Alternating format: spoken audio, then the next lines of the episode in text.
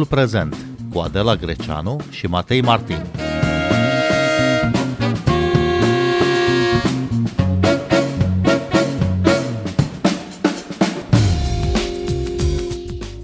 Amplă expoziție despre istoria recentă a maghiarilor din România a fost itinerată în câteva orașe din țară.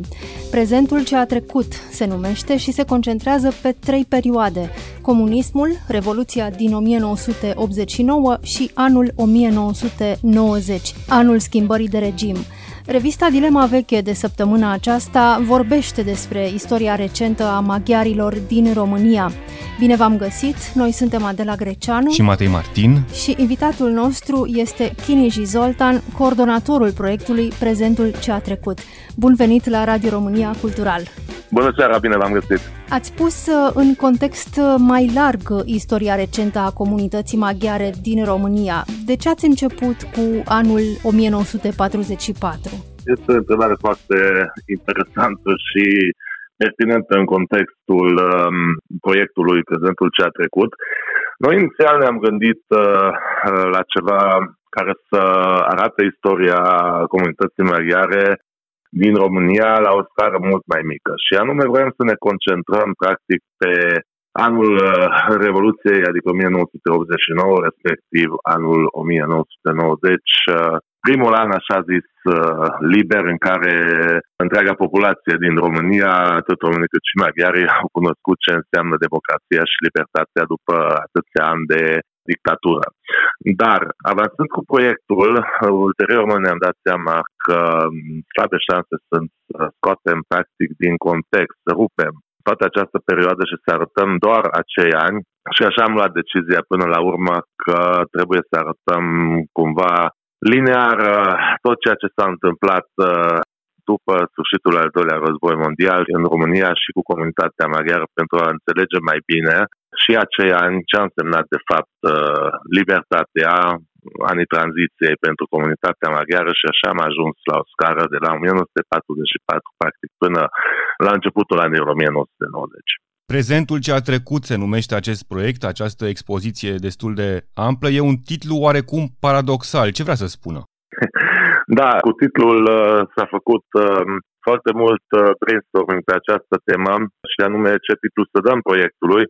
Păi trebuie să vă mărturisesc sincer că titlul uh, nu ne aparține, dar pe scurt uh, am să vă explic. Prezentul ce a trecut provine dintr-o lucrare al antropologului uh, domnul Lărius Iosef care într-o carte scria despre 1990, respectiv 1989-1990,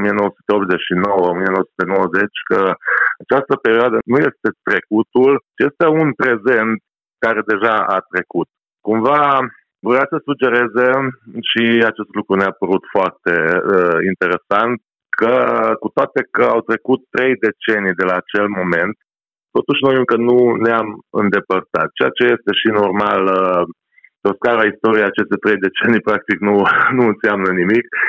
Și, bineînțeles, ca și indivizi, eu consider că purtăm acea perioadă încă cu noi, foarte multe lucruri uh, și-au rădăcinile în acei ani, în acea tranziție, ca să zic așa, în tot ceea ce privește viața comunității de aici din România să le spunem ascultătorilor că cea mai mare parte a obiectelor, a fotografiilor din această expoziție poate fi urmărită și pe site-ul prezentultrecut.ro, iar expoziția a cuprins nu doar uh, fotografie de documentare și fotografie antropologică, ci și obiecte, obiecte care amintesc de acea epocă. Cum ați uh, adunat toate aceste mărturii?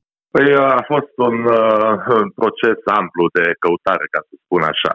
Aș începe pe scurt cu materialul uh, fotografic și audiovizual, pentru că, într-adevăr, cum ați precizat și dumneavoastră, există și un site și numele este prezentultrecut.ro, unde dacă accesează cineva acel site, uh, o să vadă că am adunat un material fotografic destul de amplu și anume 1524 de fotografii, dar avem acolo și filmări uh, video, atât din arhiva TVR, cât și din arhive proprii. Aici mă refer la filmări uh, făcute de persoane, ca să spun, nu, nu profesioniste, ci amatori, dar care au apărut uh, deja începând cu anii 80 și totuși se mai poate găsi și astăzi aceste mărturii video care eu consider că sunt foarte, foarte interesante, mai ales pentru cineva care, să spunem că este născut după 1989, atât cu fotografiile cât și cu aceste filmări pot un pic urmări cum au trăit părinții acei ani. În ceea ce privește exponatele pe care, da, le-am uh, folosit în cadrul expoziției, ce pot să vă spun? Pot să vă spun că am început căutori de fiecare prima dată uh, acasă și în uh, cercul cunoștințelor ca să găsim acele obiecte pe care sunt sigur că și dumneavoastră le țineți foarte bine minte. Mă refer aici la sticla cea caracteristică de lapte, cu care dimineața se trezea tot cartierul când aduceau laptele, pentru că atunci se aducea laptele la ușă, când era lapte, bineînțeles, dar uh, pot să spun că și alte obiecte care aparțineau de cotidianul acelor zile, adică viața cotidiană, dar care, din păcate, sau mă rog, este un lucru firesc cu modernizarea, au cam dispărut de prin uh, gospodăriile românilor. Și atunci, uh, bineînțeles, cum vă spuneam, după un amplu proces de căutare care a durat, ce să vă spun, vreo jumătate de an până ce am adunat toate exponatele, am fost gata să amenajăm în cadrul expoziției un apartament, mă rog, o, o machetă a unui apartament care era tipic uh, acelor uh, vremuri, uh, blocurile comuniste, știm cu toții la ce ne referim, respectiv în total 26 de mese cu tematici diferite, unde erau puse aceste obiecte și exponate. Nu este o expoziție documentară, o simplă expoziție documentară. Ați vrut să faceți uh, un fel de provocare la memorie. Ce v-ați propus uh, de fapt uh, și cum s-a transformat această expoziție într-o platformă de dezbatere? Exact, scopul era unul mult mai amplu decât o simplă expoziție și aici am avut două motive. După cum am spus, targetul nostru a fost și acea generație care încă nu s-a născut în perioada respectivă. Acum știm cu toții foarte bine că, să spunem, să folosim acest termen, tineretul de astăzi nu prea mai poate fi prins, ca să spun așa, cu o expoziție tradițională. Este nevoie de altceva și atunci noi am găsit această formulă de a face o expoziție cu elemente multimedia și nu numai din punct de vedere istoric, ci și artistic. Mă refer aici că sunt uh, și exponate artistice, create unor artiști care s-au născut uh, acele creații în anii 70-80 și vreau să arătăm totul într-un context, o retrospectivă, dacă pot să spun așa, și cred că am reușit acest lucru destul de ok în ceea ce privește expoziția. Al doilea motiv a fost, uh, cum a spus și dumneavoastră, noi um, voiam uh, să arătăm acea perioadă, dar fără a credea în greșeala de a provoca pură nostalgie. Adică noi nu vroiam ca oamenii să devină numai nostalgici atunci când vizitează această expoziție, ci mai degrabă să-și retrăiască amintirile și să-și pune acele întrebări din perspectiva acestor trei decenii care au trecut. Oare cum am trăit atunci și unde am ajuns pe acest drum după 30 de ani? Cam asta a fost uh, ideea și scopul cu expoziția multimedia. Domnule Chiniji Zoltan, ce se știe despre viața maghiarilor din România comunistă? S-au scris cărți de istorie pe tema asta? Din câte știu eu, da, s-au scris uh, câteva cărți, acum pot să uh, spun, uh, nu sunt istoric și nu cunosc uh, atât în detaliu, dar bineînțeles uh, s-au scris cărți, s-au făcut studii, deci uh, chiar uh, se găsesc uh, materiale în acest sens dacă vrem să știm mai multe despre întreaga comunitate maghiară și cum au trăit ei în comunism. Însă noi nici n-am vrut cu acest proiect să fim chiar foarte didactici, ca să spun așa, sau nici n-am vrut să intrăm în sfera academică. Pur și simplu am încercat să recreăm uh, viața cotidiană, bineînțeles, cu ample introspective istorice în viața comunității maghiare. Asculți timpul prezent! Timpul prezent e un talk show zilnic despre politică, societate și cultură difuzat la Radio România Cultural. Ne puteți asculta pe Apple Podcasts, Google Podcasts, Castbox, Spotify și altele. Expoziția urmărește într-adevăr o perspectivă istorică sau cronologică, dar și tematică, pentru că ați avut în vedere viața cotidiană, dar și relația cu politicul pe mai multe paliere. Cam care ar fi capitolele sau care ar fi temele generale pe care le atingeți? Temele generale sunt multiple, bineînțeles, uh, politicul, din păcate, cred că avea o implicare foarte accentuată în viața mm, cotidiană a individului. Aici mă refer nu numai la, la maghiari din România, ci la tuturor locuitorilor din România. Ține foarte bine minte, adică când a fost și eu copil, eram nevoit de 23 august să mă duc să fac defilare pe nu știu ce stadion. Sunt sigur că și dumneavoastră ați trăit și aveți amintiri sigur, uh, sigur. similare. Deci uh, vroiam și din punctul ăsta de vedere să arătăm uh, cam ceea ce întâmplat și bineînțeles cu toate astea ce am trăit în acele vremuri, eu cel puțin unul consider că am avut o copilărie foarte frumoasă și nu am uh, nu mai amintiri în alt negru ca să formulez așa. Și exact uh, asta a vrut să arătăm. Omul și în socialism uh, și maghiari din România, bineînțeles, cu o specificație mai accentuată în această expoziție și au trăit viața au avut timpul liber, s-au dus în concedii, ne-am dus cu bilete de sindicat la Felix. Deci toate aceste teme sunt uh, abordate în expoziție, dar pot să vă spun, bineînțeles, uh, cu accent pe acea scară cronologică, care de fapt este coloana vertebrală a site-ului și a expoziției, sunt uh, prezentate și acele evenimente care, din punct de vedere istoric, au fost uh, unele foarte importante, atât în viața României, cât și în uh, viața comunității maghiare româniană. Cum funcționa presa de limbă maghiară în perioada comunistă? Poate că din ceea ce știu eu, acum o să vă spun uh, ceea ce sună de-a dreptul paradoxal, nu știu dacă dumneavoastră știți acest lucru, niciodată presa maghiară nu era atât de bogată, mă refer și la presa maghiară din România, ca și în perioada comunismului. Au funcționat foarte multe reviste culturale, dar și foarte multe ziare, bineînțeles vorbim de format prim, dar uh, eu nu știu de o perioadă din România, perioada interbelică, dacă vrem să vorbim niciodată și chiar și după Revoluție, așa o presă abundentă nu am avut noi comunitatea la în România. S-a și spus la un moment dat că după Budapesta, cei mai mulți maghiari trăiesc la București. Și pot să vă spun, uh, am experiență din familie, într-adevăr s-au mutat foarte mulți maghiari intelectuali la București și cauza și motivul era exact aceasta despre care vorbim. S-au format, bineînțeles, cu ampla coordonare a Partidului Comunist Român, dar erau acolo și maghiari care se ocupau de buna educare al omului socialist și din această cauză s-au găsit fonduri și foarte mulți bani pentru a crea o presă și în limba minorităților și, bineînțeles, fiind cea mai mare minoritate de România, cea maghiară, era pe undeva logica să avem cele mai multe reviste, ziare și așa mai departe. Deci era o perioadă, cum să vă spun, din punctul acesta de vedere, chiar uh, foarte ok, din punct de vedere al presei. Și ce apărea în um, aceste publicații atât de numeroase, după cum spuneți, domnule Kenji Zoltan, doar propaganda Partidului Comunist sau apăreau și altfel de texte? În primul rând, um, bineînțeles că apărea ceea ce trecea de cenzură, dar uh, după cum știm cu toții, cenzura putea fi păcălită și s-au găsit uh, metode. Da, era foarte variată din ce am citit eu și ce am cercetat chiar din cadrul proiectului.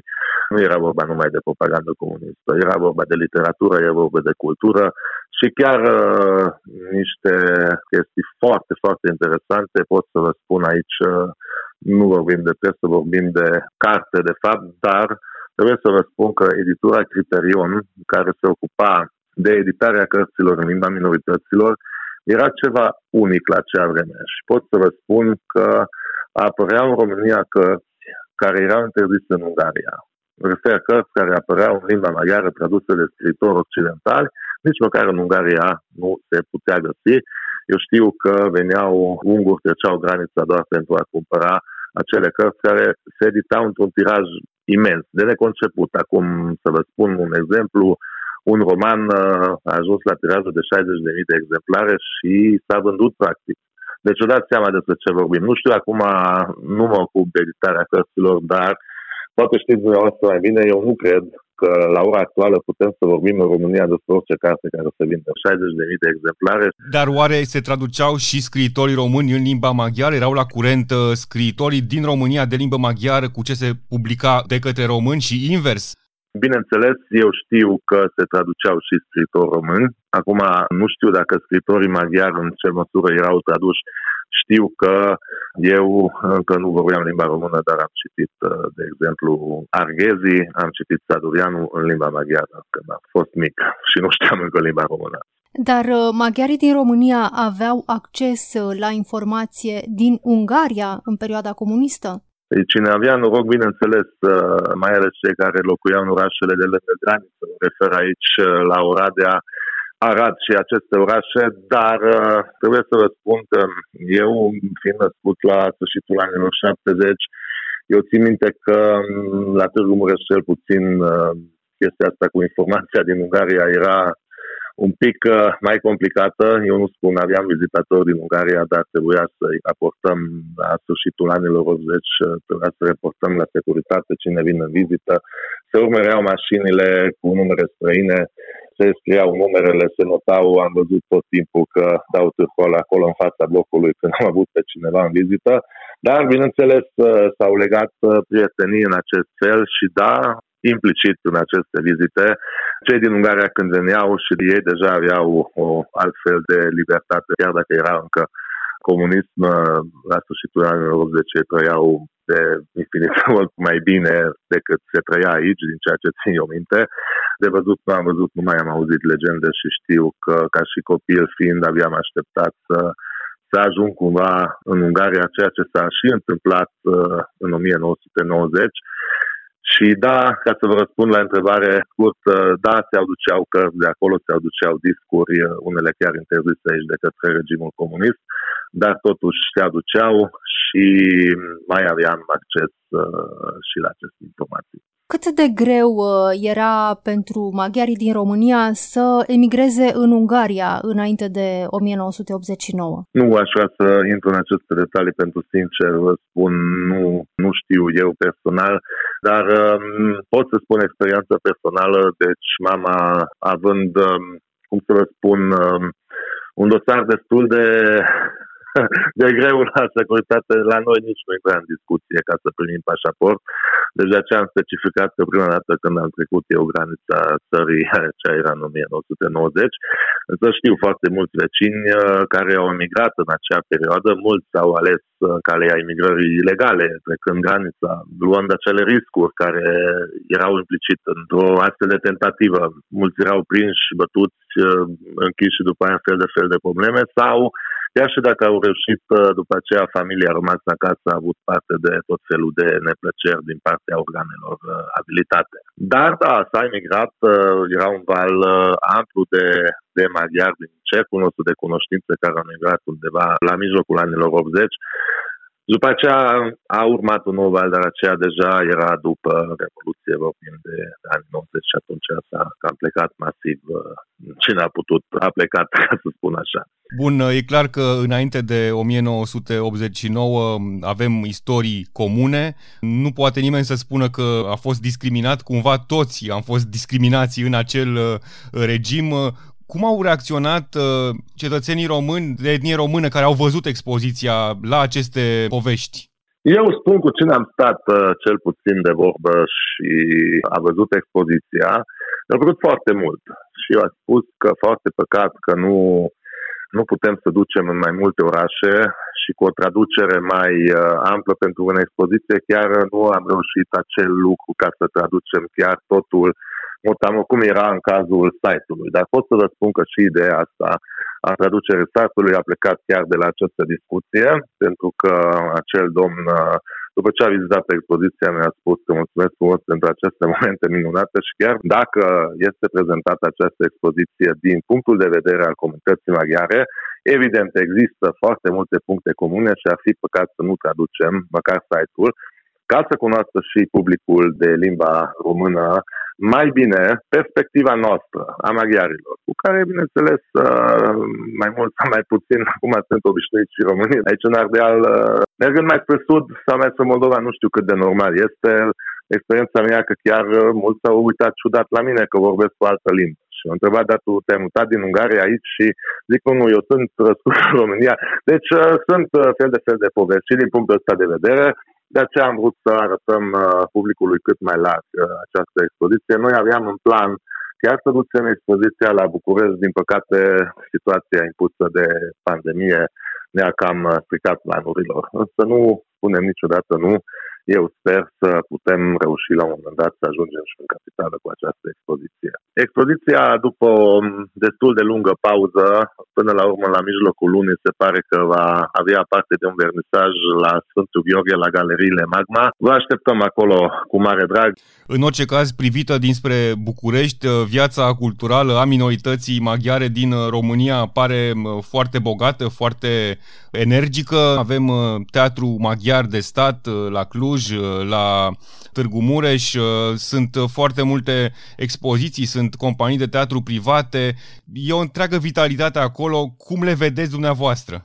Hm, da, acum m-ați prins, recunosc că, bineînțeles, aveți dreptate în tot ceea ce spuneți, însă nu aș intra chiar eu în detalii fiind implicat, cumva, în acest vârtej de evenimente culturale în limba maghiară, care foarte bine ați formulat, în Cluj-Napoca există. Avem un teatru maghiar de stat care este la nivel național.